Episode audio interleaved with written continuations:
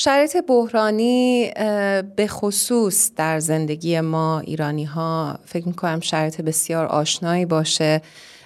و همه ما می‌دونیم که ما از این شرایط عبور کردیم و خواهیم کرد. اما فکر می‌کنم همه ما این دغدغه رو داشته باشیم که واکنش سالم به شرایط بحران چی می‌تونه باشه. و ما امروز رو اختصاص دادیم به واکنش مناسب و سالمتر در شرایط بحرانی. اساسا کارشناسا بر این باورند که در زمانی بحران استفاده مناسب از تمام ظرفیت های وجودیمون می‌تونه کارساز باشه. چه این ظرفیت ها جسمی و فکری باشن چه روحی و روحانی. و فکر می‌کنیم که پرداختن به ابعاد مختلف این موضوع می‌تونه به ما کمک بکنه تا با مفهوم واقع بینی و اینکه چطور اون رو به عنوان یک راهکار برای عبور سالم از بحران ها به کار ببریم بیشتر آشنا بکنه. ما امروز قراره که در این برنامه با مهمانمون در همین ارتباط بیشتر صحبت بکنیم. بریم با خانم فرزانه ثابتان همراه بشیم. ایشون تحلیلگر مسائل روانشناسی و مشاور خانواده هستند.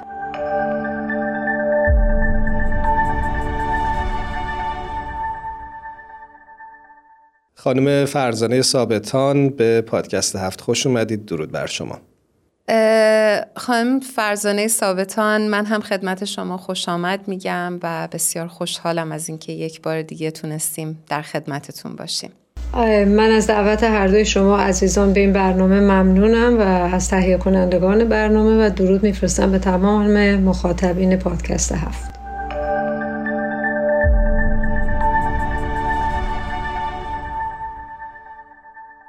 خانم ثابتان همونطور که می‌دونید ما امروز در مورد شرایط بحرانی صحبت می‌کنیم.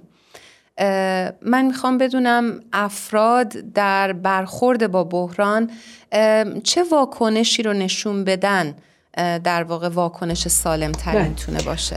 ببینید افراد معمولا در شرایط بحرانی فروید عبارت جالبی داره. میگه مکانیسم های دفاعی من بهش میگم مکانیسم های تطابق رو در واقع به کار می‌بره. یعنی به طور طبیعی انسان وقتی در شرایط سخت در تنگنا قرار می‌گیره شروع می‌کنه یک سری ابزارهایی رو برای دفاع از خودش به کار می‌بره. من از نظر روانی دارم این رو میگم. بعضی از این مکانیسم ها مکانیسم هایی هستن که کمک می‌کنن انسان در سلامت بیشتری باشه در اعتدال بیشتری باشه اون یگانگی و صلح درونیش بیشتر حفظ بشه. بعضی از اینها نه. ولی به طور کلی اگر ما بخوایم از نظر اجتماعی و روحی جمعی نگاه بکنیم یکی از ویژگی هایی که افراد به کار می‌برن این هست که در واقع در سه وضعیت قرار می‌گیرن. یا خوشبین باشن یا بدبین باشن یا واقعبین باشن. اونجایی که صحبت از خوشبینی میشه شروع می‌کنن به امید دادن به خودشون واقعیات رو اونطور که هست نمی‌بینن. من نمی‌خوام بگم امید بده نمی‌خوام بگم نباید باشه. نمی‌خوام بگم تخیل خیال پردازی رویا پردازی نباید باشه. همه اینها باید باشه. ولی اگر ما در موضع روبرو شدن با مسائل و بحران ها بخوایم یا این افراد رو داشته باشیم یا اون افراد رو داشته باشیم دچار مشکل میشیم. یعنی یا این که فقط توجهمون به این باشه که بگیم امید بدیم به خودمون و قفلت بکنیم و اصلا مسائل رو ندیده بگیریم و گاهی وقتا ما بهش میگیم مکانیسم های جبران جابجا سازی. اون مکانیسم هایی که فروید به کار می‌بره فرار. فراموشی مثلا شما میرید در بعضی جوامع که بحران زیاده اعتیاد زیاد میشه. این یه نوع فراموشی و فراره.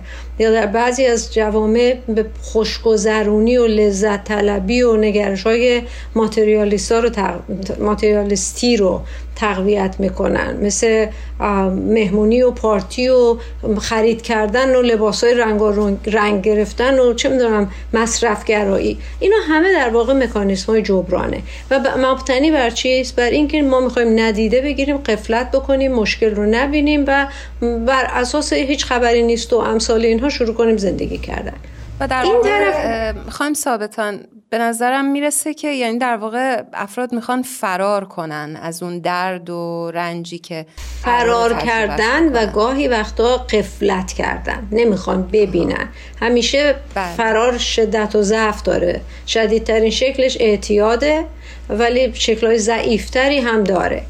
این طرف قضیه و یه نکته رو هم خوبه بگیم. ببخشید میون صحبتتون. فکر می‌کنم که در خیلی از جوامعی که بحران رو تجربه می‌کنن به خصوص من دیدم که در جامعه ایران بخش شوخی با بحران و بخش تنز پردازی از این واقعیت تلخ هم خیلی رشد می‌کنه که یه پدیده به نظرم قابل تعملی هست. حالا من تنز پردازی رو خیلی نمی‌تونم بهش فرار بگم.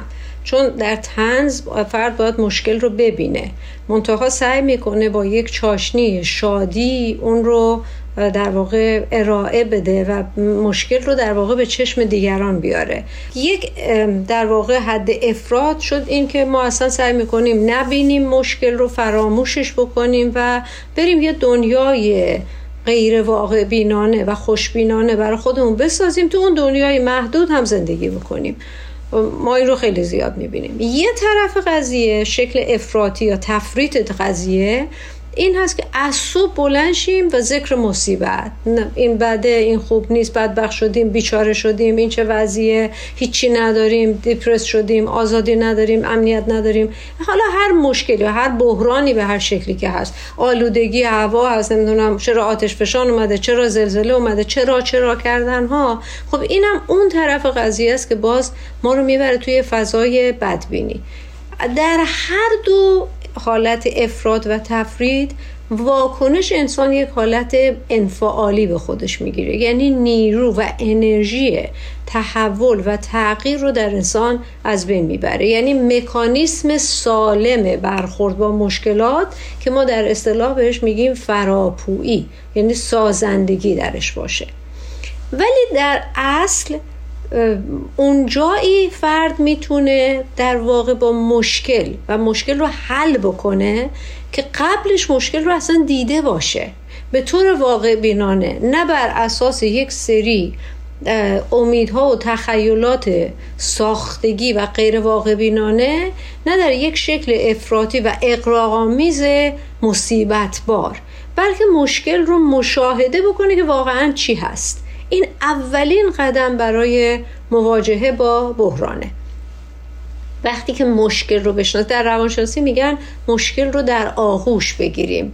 نه ازش فرار بکنیم نه اینکه سعی کنیم زیرش له بشیم. این رو در آغوش بگیریم. وقتی مشکل رو ما در آغوش بگیریم اون وقت می‌تونیم تازه بفهمیم چیه و می‌تونیم ابعاد متفاوتش رو متوجه بشیم و سعی در حلش بکنیم. بنابراین این واکنشی است که در موضع کسی که خودش توی مشکل هست توی مسئله هست می‌تونه با بحران داشته باشه.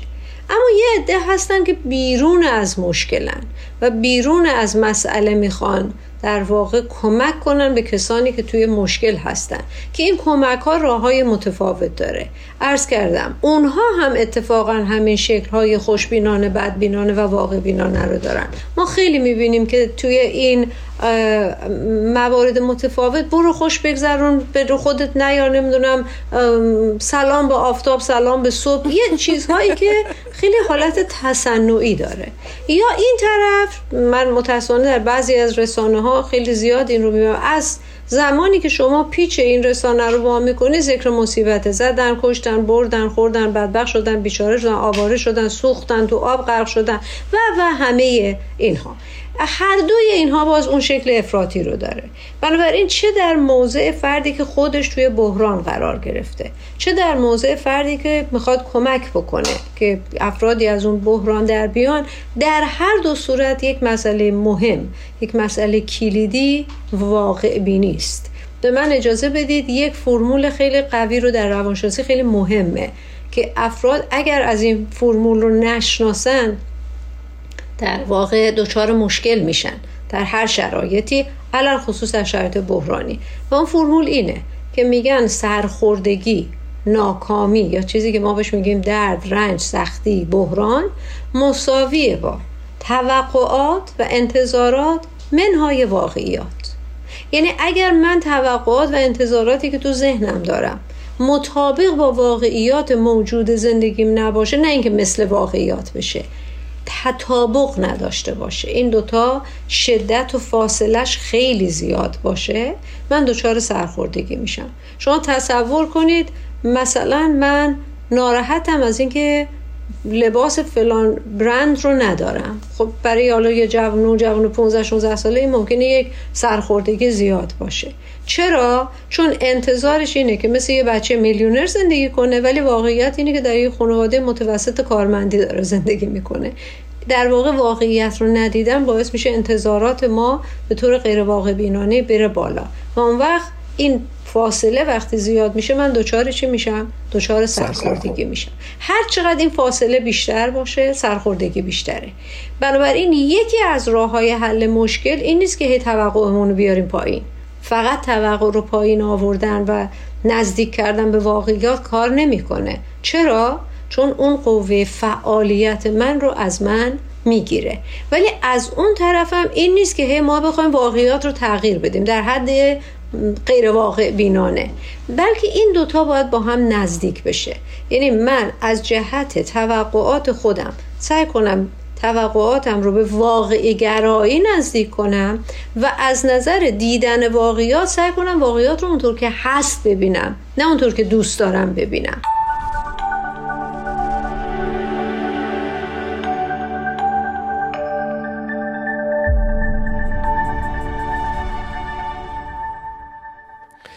خانم ثابتان صحبت های شما منو یاد یه جمله انداخت از دیپاک چوپرا پزشک و نویسنده امریکایی که اتفاقا طب جایگزین رو هم ترویج می‌کنه. در جمعی ازش سوال شد که آیا در زمانی که زندگی می‌کنیم سختترین دوران بشر نیست؟ یعنی از نظر بحران از نظر بحران های اقتصادی سیاسی و حتی نظامی در بدترین زمان تاریخ زندگی نمی کنیم و دیپاک چوپرا حرف جالبی زد. گفتش که اینکه ما فکر می‌کنیم که زمانه ما سختترین دوران هاست منحصر به ما نیست و پدران و نسل های قبلی ما اونها هم همین تصور رو داشتن. زمانی که جنگ جهانی دوم اتفاق افتاد یا زمانی که بحران هسته‌ای بین بلوک شرق و غرب وجود داشت آدم ها فکر می‌کردن که این بحرانی ترین دوره تاریخ زندگی بشره ولی اینطور نبود و شرایط تغییر کرد. شما نظرتون در این ارتباط چی هستش؟ ببینید این نکته که گفتن خیلی خیلی مهمه. اصولا بشریت در حال رشده. و من همیشه میگم همون درد و رنجی که یک جوان 15 ساله از نداشتن فرض کنید دوچرخه فلان جور یا موتورسیکلت فلان داره نسبتش به همون اندازه است که یک دختر بچه پنج ساله از نداشتن عروسک یا یک بچه دو ساله از نداشتن شکلات. منتها خب به نسبت رشد مشکلات هم متفاوت میشه نوعش تغییر می‌کنه. یکی این مسئله است. یکی این که خب وقتی رشد می‌کنن افراد همه یه چیزایی رو میچشن که از قبل نچشیدن. طبق تحقیقاتی که کردن متوجه شدن که سیاه پوستای الان معاصر در امریکا میزان محرومیت و محدودیت و درد و رنجشون و ناکامیشون بیشتر از سیاه پوستای دیویس سال پیشه. بلکه در دیویس سال پیش فرهنگ بردهداری غالب بود و اون سیاه پوستای اون موقع خارج از این فکر نمی کردن. اصلا تصوری از آزادی نداشتن.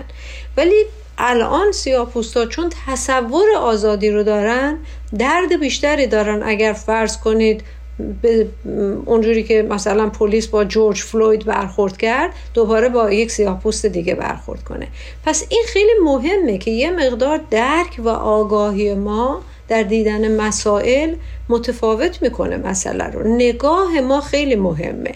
و البته یه نکته دیگه هم وجود داره. ما به تجربیات گذشتمون هم باید در مواجهه با بحران نگاه کنیم.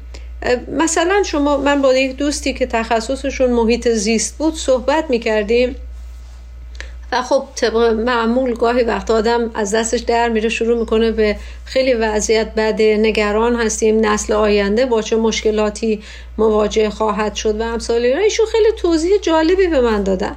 گفتن که ببین بشر همیشه انگار یه چیزی تو جعبه جادوی دانشش داره. مثلا در فرض کنید 100 سال پیش حالا اگر تاریخ ها رو اشتباه نگم بشریت نگران این بود که الان گرما و حرارت زمین انقدر زیاد شده که ممکن از زمین رو نیست و نابود بکنه.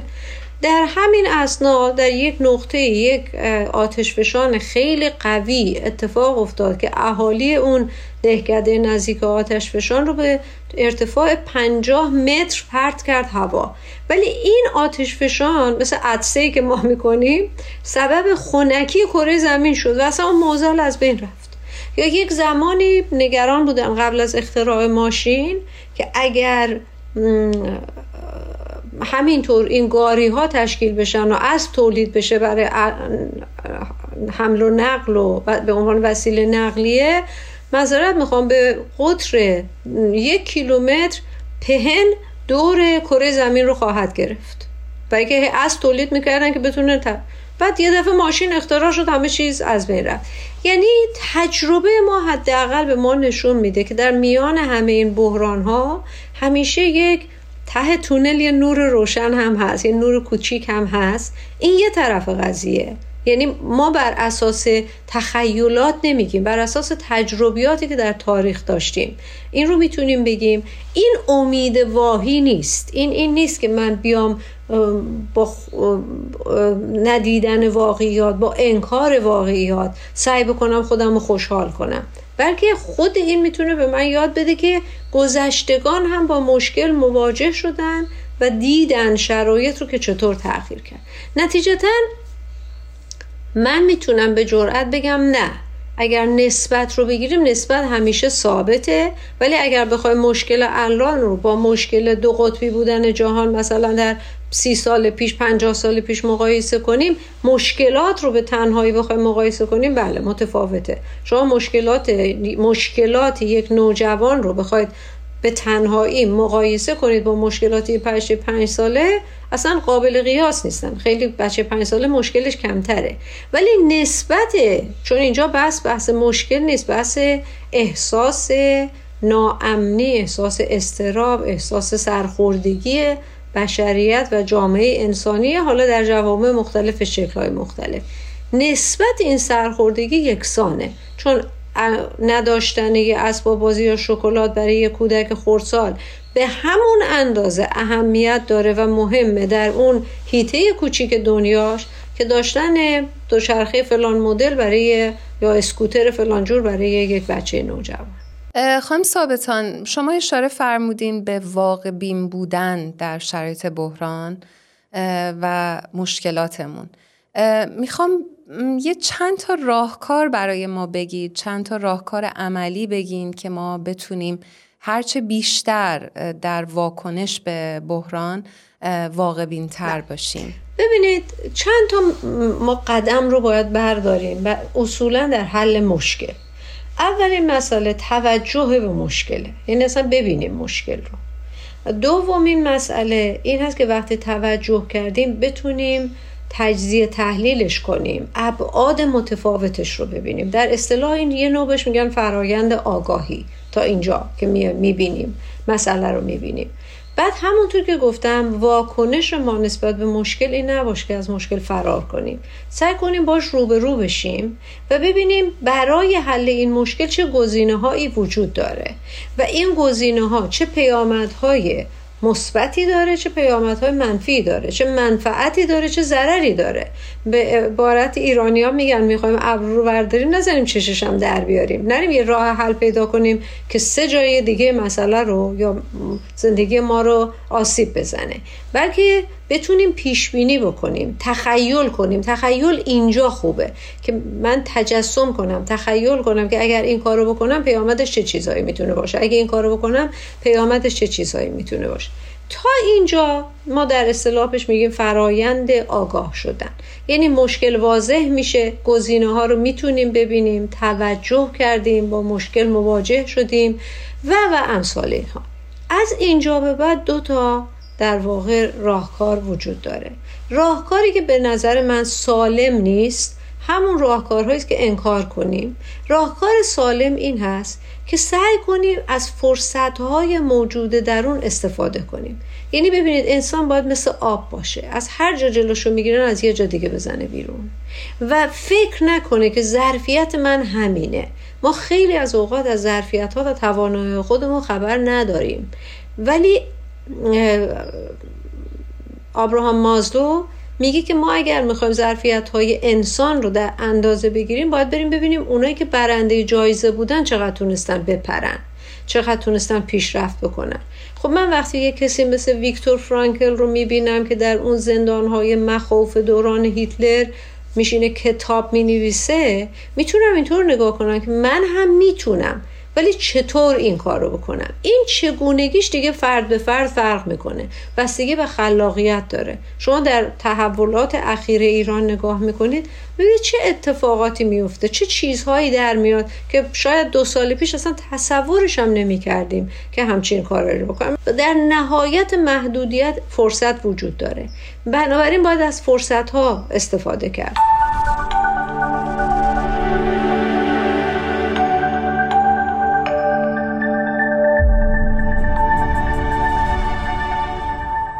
خانم ثابتان مثالی که زدید مثال بسیار برای خود من جالبی بود. از این جهت که من فکر می‌کنم شرایطی رو که جامعه بزرگتر ایران این روزها داره تجربه می‌کنه به نوعی مشابه شرایطی هست که جامعه باهایی در سالهای بعد از انقلاب اسلامی و حتی امروز به نوعی تجربه می‌کنه.